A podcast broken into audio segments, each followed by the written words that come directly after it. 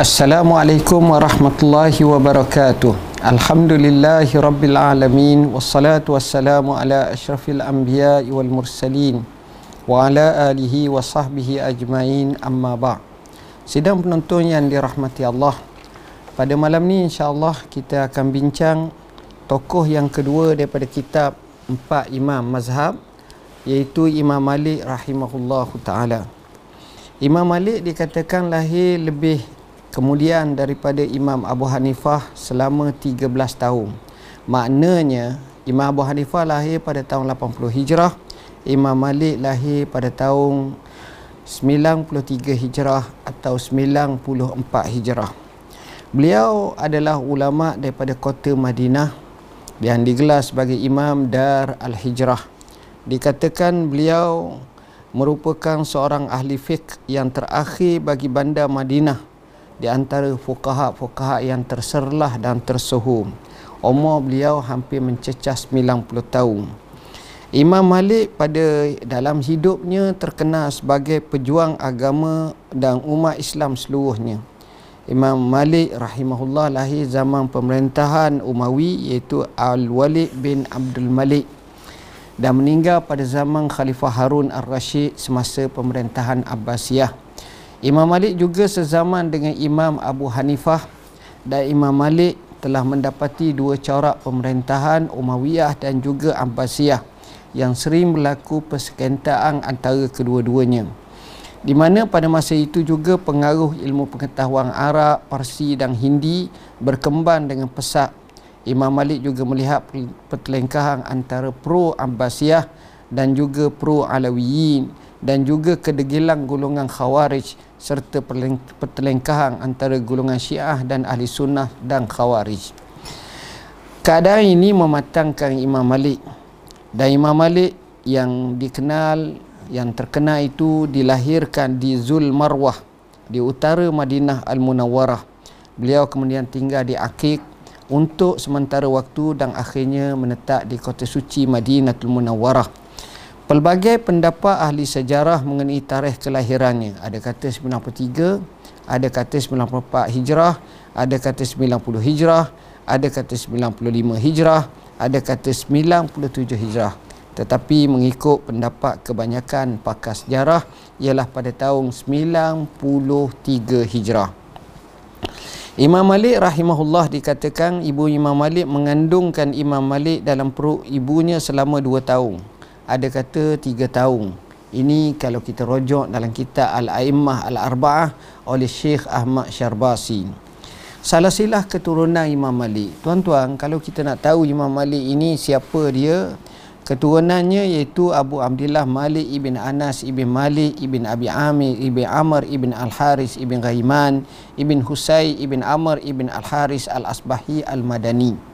Kunyahnya Abu Abdullah manakala lakabnya Al-Asbahi Al-Madani Al-Faqih Imam Dar Al-Hijrah. Ini kalau kita boleh lihat dalam buku Mausu'ah Rijal Al-Kutub At-Tis'ah. Datuknya yang kedua Abu Amir ibn Amr adalah salah seorang sahabat Rasulullah sallallahu alaihi wasallam yang berperang bersama Rasulullah SAW kecuali perang Badar. Dia mula masuk perang Uhud, perang Khandaq dan seterusnya.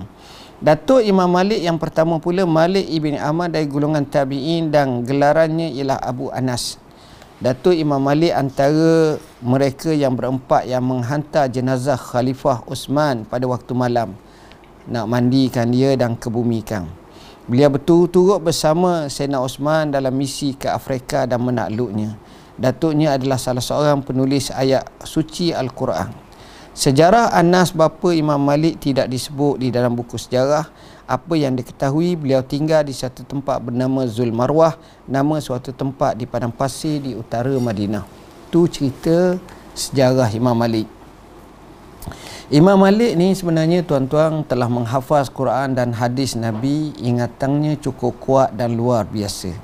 Menjadi kebiasaan beliau membuat kesimpulan mengenai hadis yang diajar gurunya. Ada satu kisah. Satu hari beliau menghafaz 30 hadis. Daripada seorang gurunya yang terkenal Ibn Shihab Muhammad Ibn Shihab Az-Zuhri. Kemudian beliau menghafal 29 hadis dan kemudian datang menemui tok gurunya Ibn Shihab lalu bertanya kepadanya hadis yang beliau terlupa. Gurunya kata tak ke kamu telah hadir dalam majlis tadi? Beliau jawab benar cuma saya ada bersama tuang jadi kenapa kau tak hafaz? kata tu guru dia. Dia kata hamba saya ni apa semua kecuali satu sahaja. Lalu disuruh baca Imam Malik baca semua hadis kemudian Imam Ibn Shihab Az-Zuhri beritahu hadis yang beliau terlupa itu.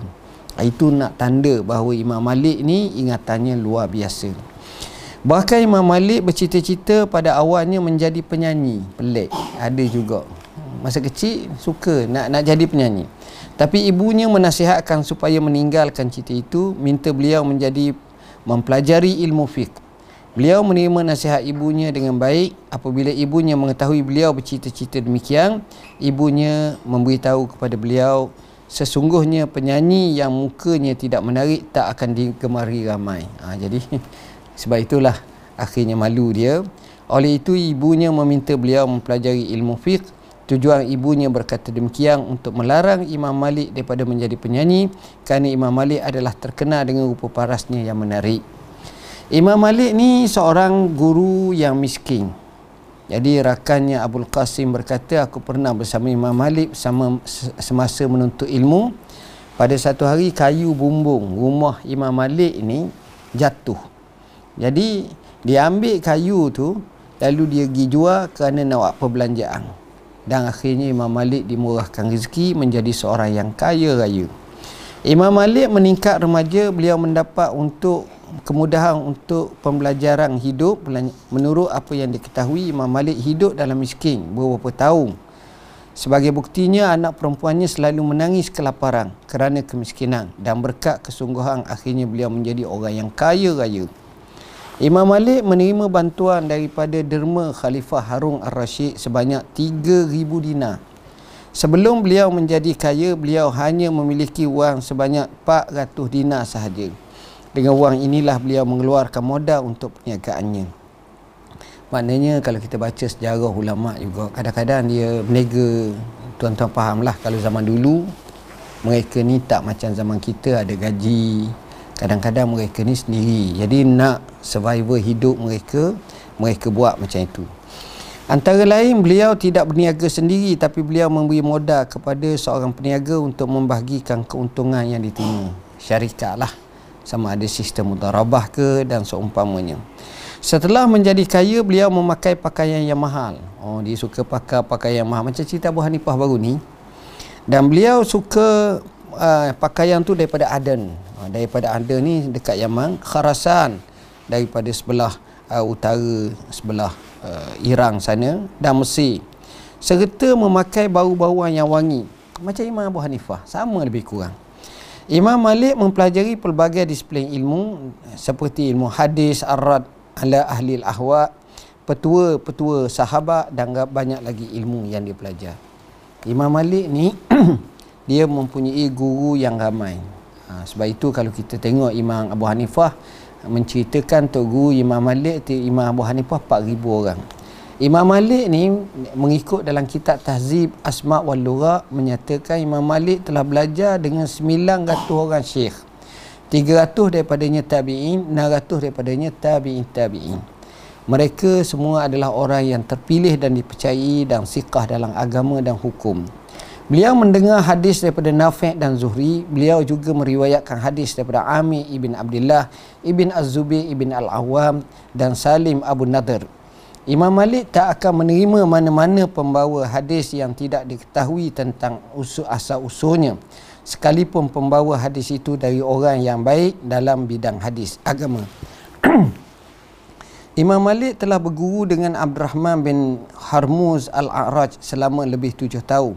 Dalam tempoh itu beliau tak pernah pergi belajar kepada guru lain beliau pernah memberikan buah tamar kepada anak-anak Abdurrahman sebagai upah supaya mereka mengatakan kepada siapa bahawa Imam Malik sedang sibuk.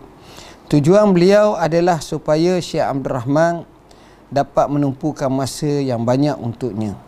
Ha, dia ramai tok guru tok guru dia Rabi'ah Nafi' Ja'far bin Muhammad Muhammad bin Muslim Az-Zuhri Abdul Rahman bin Zakwan Yahya bin Sa'id Al-Ansari Abu Hazim Salamah bin Dina Muhammad ibn Al-Munkadir Abdullah bin Dinar dan ramai lagi. Tuan-tuan dan puan-puan yang dirahmati Allah sifat Imam Malik. Kalau kita nak tahu macam mana Imam Malik macam kita cerita baru ni tentang Imam Abu Hanifah Imam Malik ni adalah seorang yang tinggi serta lebar tubuh badannya. Ha, betul dia. Warna kulitnya putih, dahinya luas. Manakala hidungnya tinggi, mancung. Serta menarik perhatian bagi mereka yang memandangnya. Antara perkara menarik tentang beliau ialah kegemarannya pada pakaian yang baik dan elok serta pakaian yang diperbuat daripada aden. Pakaian dia tu maha-maha. Ha, dia tak macam saya lah. Saya tak maha. Biasa je. Dia maha. Ni. Beliau sangat mengambil berat tentang soal pemakaian. Oh ada juga jenis orang panggil kalau bahasa kita gak amat menjaga sungguh lah. Kalau kita gak lebih kurang cerewet dia dia cerewet sangat lah ibarat kok. Antara kegemarannya adalah memakai bau-bauan. Beliau tidak suka mencukur misai bahkan beliau mencela perbuatan tersebut serta beliau memandang perbuatan itu tidak baik. Sementara makanan Imam Malik pula daripada barangan yang baik kalau buah-buahan hok mahal-mahal hok baik-baik hok segar-segar. Tiap-tiap hari beliau berpeluang memakan daging. Ha, zaman tu kalau boleh makan daging hebatlah. Baik. Tiap beliau sangat menggemari pisang kerana katanya pisang adalah buah-buahan daripada syurga. Ha, tuan-tuan mungkin tak berapa nak nampak tak berapa nak faham uh, berkenaan pisang ni. Sebab kita ni negeri pisang negeri pisang bagi kita pisang kalau di masjid-masjid hari Jumaat tu pakai ambil gitu je. Kalau orang kampung di rumah tu ada 10 pokok batang pisang depan rumah dua pokok tu biasa. Tapi sebenarnya di negeri Arab ni yang saya duduk beberapa beberapa tahun saya dapati bahawa pisang ni payuh mahal. Oh kalau orang boleh makan pisang tu kira orang kaya lah. Macam kita makan anggur buah sedap. Itu keadaannya jadi Imam Malik ni dia suka makan pisang dan dia kata pisang adalah buah-buahan dari syurga. Ini kerana pisang adalah antara buahan yang dapat dimakan di musim panas dan musim sejuk. Ha, dia sebut permohonan Allah Ta'ala tu. Antara kegemarannya yang lain ialah perhiasan rumah. Ni Imam Malik punya cara. Dia suka perhiasan rumah. Sehingga semua alat perhiasan rumahnya daripada barangan yang elok dan berharga mahal. Serta disusung dengan baik. Itu cara Imam Malik. Imam Malik berpendapat bahawa penggunaan barang-barang yang baik dan berharga adalah salah satu cara menikmati perkara yang dihalalkan oleh Allah. Ha, sebab itu ada ulama seperti Yahya bin Zaid An-Nawfali tidak bersetuju dengan Imam Malik dalam masalah ini. Beliau telah menulis surat kepada Imam Malik berhubung masalah ini. Kemudian perselisihan pendapat antara keduanya dapat kita lihat dan terang jika kita teliti suratnya. Surat saya tak nak baca lah. Tuan-tuan boleh tengok. Tu Imam Malik keluarga Imam Malik. Siapa dia? Keluarga dia. Imam Malik berkahwin dengan jalan perhambaan. Ha, maknanya ada seorang hamba dia beli hamba tu dia menikah dengan hamba tu. Tasari dipanggil. Ha, beliau tidak berkahwin dengan perempuan merdeka. Tak ada anak-anak entah daripada orang tu je. Amah. Beliau tidak ber, dan beliau sangat menyayangi isterinya. Walaupun asalnya hamba dia sayang isteri dia Beliau mendapat empat orang anak hasil perkahwinan tersebut. Puteranya bernama Muhammad, Hamad. Jadi nama Hamad ni ramah. Kita dengar Tok Guru pada Imam Abu Hanifah Muhammad. Anak Imam Abu Hanifah pun nama Muhammad. Ah, begitu juga Imam Malik, dia ada empat orang anak. Antara empat orang anak tu puteranya bernama Muhammad. Ada nama Hamad dan nama Yahya. Sementara puterinya pula bernama Fatimah gelaran Fatimah ialah Ummul Mukminin. Fatimah menghafal kitab Muwatta. Apabila bapanya mengadakan kelas pelajaran di rumah, beliau duduk di belakang pintu mendengar mereka membaca kitab Muwatta. Dan apabila pembaca melakukan kesilapan, terus diketuk pintu. Bapa beliau meminta pembaca itu mengulangi bacaan serta betulkan kesalahan. Antara perkara yang aneh ialah putrinya itu telah mendapat ilmu yang tinggi berbanding anak-anak lelaki. Justru Imam Malik pernah berkata bahawa ilmu itu daripada Allah. Ini anak perempuanku dan ini pun anakku. Ceritanya anak Imam Malik ni uh, hak lelaki tu dah berapa jadi semua. tak berapa jadi bukan tak alim pun mungkin alim juga tapi jauh tapi yang perempuan Fatimah ni cerdik sangat Imam Abu Malik pun jadi termenung seorang yang perempuan ni nak pergi ke depan nak baca khutbah atas mimbar memang tak boleh lah nak li imam dalam masjid tak boleh lah sebab dia perempuan. Tapi hak lelaki tak apa cerdik. Hak perempuan cerdik. Ha, itulah ha, peliknya Imam Malik rahimahullah Allah ciptakan anak-anak Imam Malik. Sebab itu cerdik ni kurniaan Tuhan. Kita pohonglah kepada Allah dan kita doalah kepada Allah dan kita jangan lupa untuk selalu kita doa kepada Allah. Kerana kalau kita doa kepada Allah Allah boleh bagi ilmu ni bukan milik siapa. May yuridillahu bihi khairan yufaqihu fiddin siapa yang Allah nak beri baik maka Allah fakihkan dalam agama. Ia tak kira dah lelaki ke perempuan ke tua ke muda ke Allah boleh bagi semua sekali. Ha, itulah. Dengan sebab itu doalah untuk anak-anak kita supaya mereka alim, mereka cerdik, mereka faham, mereka boleh reti dalam ilmu agama. Tuan-tuan dan puan-puan yang dirahmati Allah, saya nak baca sikit macam mana uh, kelebihan Imam Malik ni. Sufyan bin Uyainah berkata Imam Malik ini adalah imam dalam bidang hadis.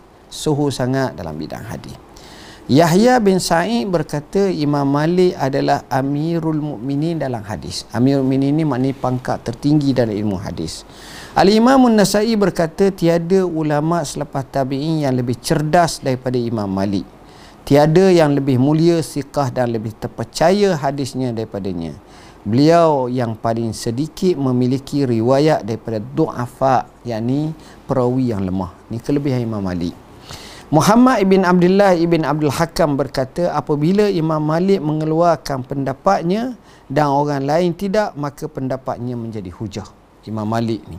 Abdul Rahman Ibn Al-Mahdi berkata tak ada atas dunia ini orang yang lebih terselamat tentang hadis-hadis Rasulullah SAW melainkan Imam Malik.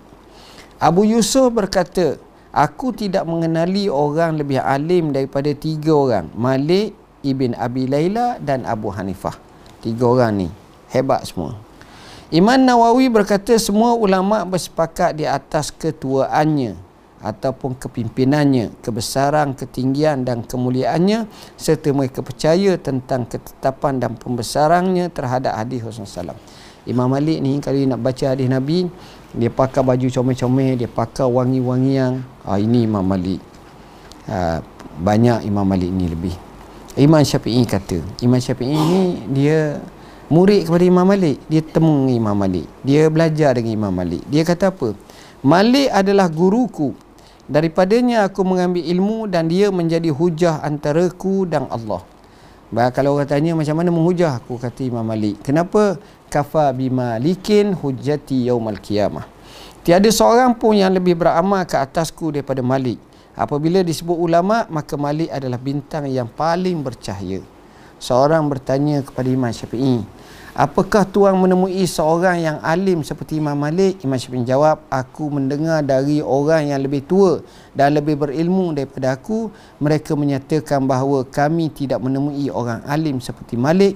Maka bagaimana kami orang sekarang menemui orang seperti Malik? Oh, hebat tuan guru ni.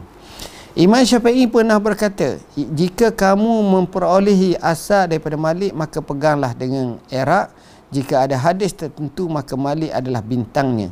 Jika para ulama disebutkan maka Malik adalah bintangnya dan tidak ada seorang pun dalam bidang ilmu yang sama dengan Malik kerana hafalannya, ketelitiannya dan kewaspadaannya. Barang siapa menginginkan hadis sahih maka hendaklah dia menemui Malik. Imam Malik ni hebat sangat. Imam Ahmad berkata, Malik adalah sebahagian daripada para ulama. Beliau adalah imam dalam ilmu hadis dan fiqh. Siapa lagi yang standing dengan Malik? Beliau mengikuti jejak pendahulunya beserta kecerdasan dan tinggi akhlaknya. Jika engkau melihat seorang yang membenci Imam Malik, maka ketahuilah bahawa orang itu adalah ahli bid'ah. Ha, besar Imam Malik, hebat. Ayub bin Suwaid berkata, aku tak pernah pun melihat seorang yang lebih benar percakapannya melainkan Imam Malik. Kata beliau, Imam Malik adalah Imam Dar Al-Hijrah, Imam Kota Madinah. Abu Hatim Ar-Razi berkata Imam Malik seorang yang dipercayai dan imam bagi Hijaz yakni semenanjung tanah Arab. Dan beliau adalah setegas-tegas sahabat Az-Zuhri. Al-Qadhi Iyad berkata beliau hidup selama lebih 90 tahun. Dahulu di Madinah ada seorang imam yang meriwayatkan hadis berfatwa pendapatnya didengar selama sekitar 70 tahun. Itulah Imam Malik Abu Musa berkata mereka berduyun-duyun datang ke rumah Malik bin Anas sehingga mereka membunuh antara satu sama lain disebabkan terlalu sesak. Maksudnya siapa susah lah sesak nafas ramah nak pergi rumah Imam Malik? Imam Ibn Asir berkata cukuplah kemuliaan bagi Asy-Syafi'i bahawa gurunya itu adalah Imam Malik dan cukuplah kemuliaan bagi Malik bahawa antara muridnya adalah Syafi'i. Sebab dua-dua lebih semua. Imam Zahabi berkata setelah zaman tabi'in tiada seorang pun ulama di Madinah yang menandingi Imam Malik dalam ilmu fiqh, kewibawaan dan hafazan. Dan kalau kita baca lagi kita akan tengok banyak kenyataan-kenyataan yang hebat. Jadi tuan-tuan, apa yang saya nak nyatakan di sini bahawa bila kita tengok Imam Malik dan kita faham kisahnya yang sebahagian nanti kita akan kisahkan pada malam esok insya-Allah kalau ada rezeki, ada masa, ada umur yang saya nak tekankan bahawa Imam Malik rahimahullah adalah imam yang mewarnai dunia dan ilmu terutamanya hadis Nabi sallallahu yang ramai di kalangan kita dapat manfaat dan dapat barakah daripadanya. Marilah sama-sama kita melihat menekuni Imam Malik sejarah hidupnya, ilmunya untuk kita hayati dengan sebaik-baiknya. Bismillahirrahmanirrahim. Alhamdulillahirabbil wassalatu wassalamu ala asyrafil anbiya'i wal mursalin wa ala alihi wa sahbihi ajmain. Allahumma faqihna fid din, alimna tawil. Allahumma ja'alna minal ladzina yastami'una al-qawla fayattabi'una ahsana. Wa sallallahu ala sayyidina Muhammadin wa ala alihi wa sahbihi wasallam. Alhamdulillah. Taqabbalallahu minna wa minkum. Insyaallah kita bertemu lagi berdasarkan kita ini pada malam besok insyaallah sekian wassalamualaikum warahmatullahi wabarakatuh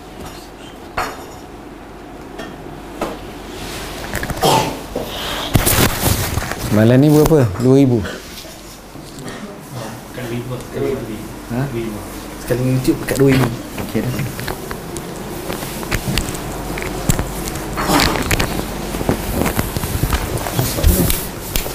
Makan.